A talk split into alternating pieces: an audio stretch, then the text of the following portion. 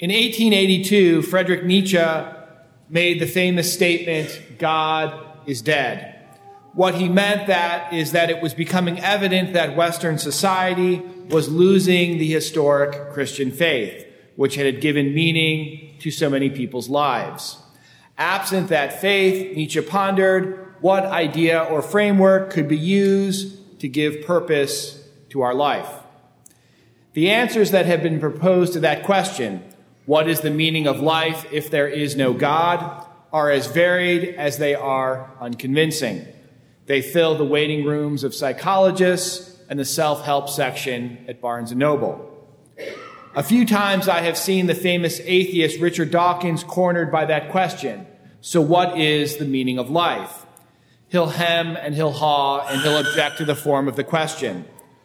But if pressed enough, he'll say that everyone should try to leave the world a better place than they found it. You've probably heard many other people offer something like that trite proposal as their life's philosophy.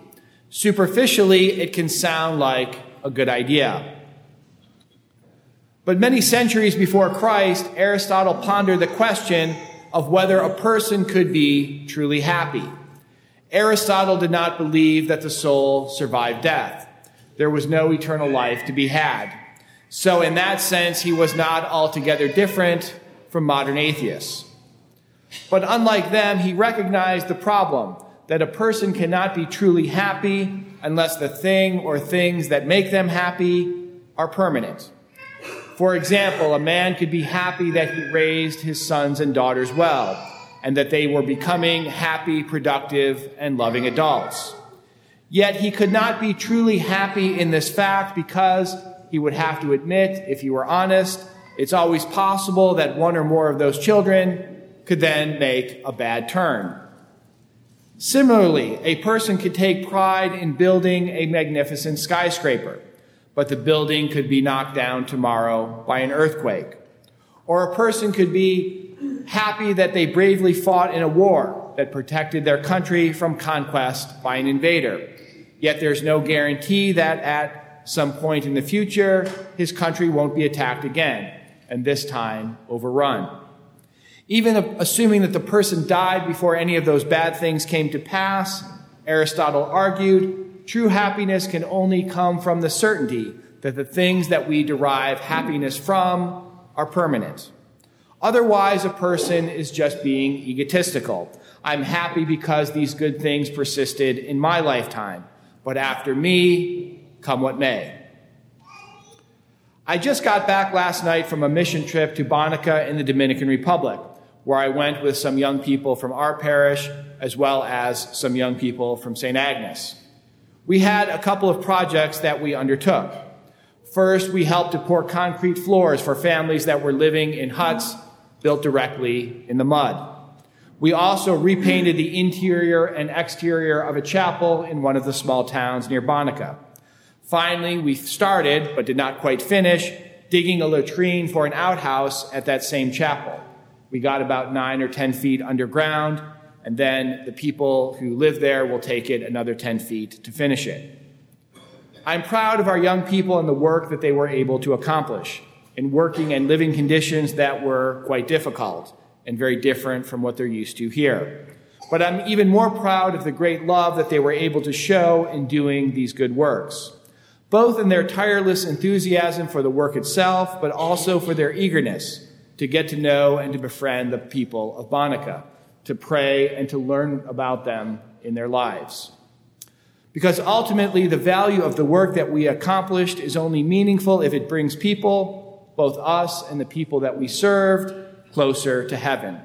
It was only ultimately meaningful if these young people were Christ to the people in Bonica and in turn saw Christ in the people of Bonica. As St. Paul said, if there are prophecies, they will be brought to nothing. If tongues, they will cease. If knowledge, it will be brought to nothing. For we know partially, and we prophesy partially.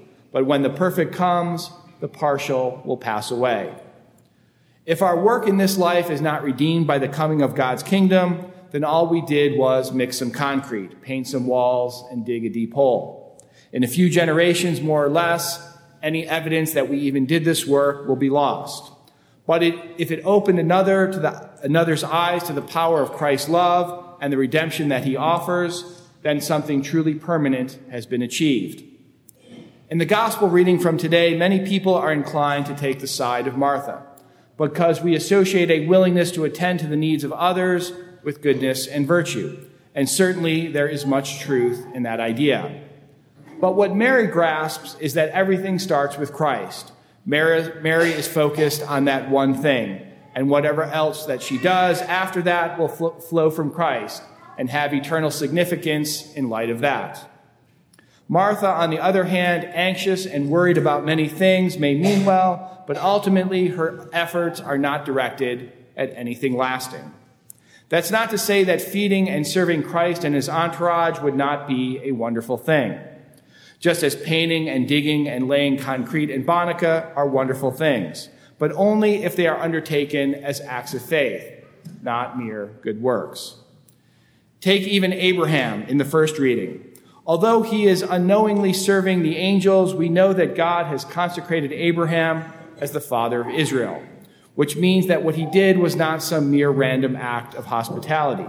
Rather, his kindness was an expression of his faith in God who called him into the land of Israel.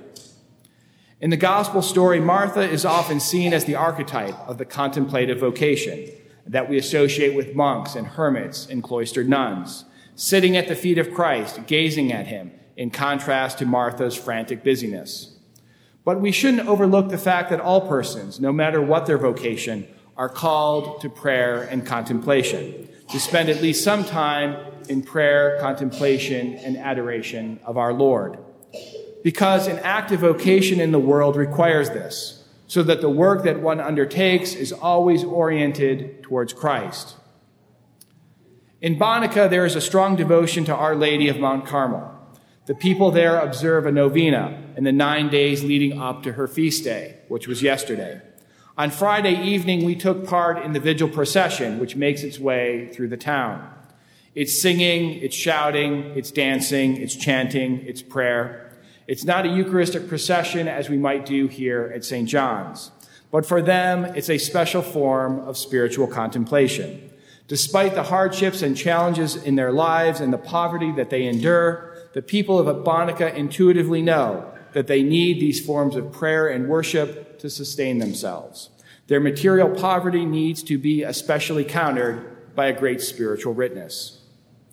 As Christians, we need to understand that a person cannot do lasting good with, without first allowing ourselves, like Mary, to be formed in the Lord's presence, to sit at his feet, to not allow ourselves to be worried about other things right then, not worried about whether time in prayer and devotion is taking away from other supposedly more pressing needs, but rather to simply choose to do what we know is the better part knowing that only the things that we do in Christ and for Christ and with Christ are the things that can never be taken from us.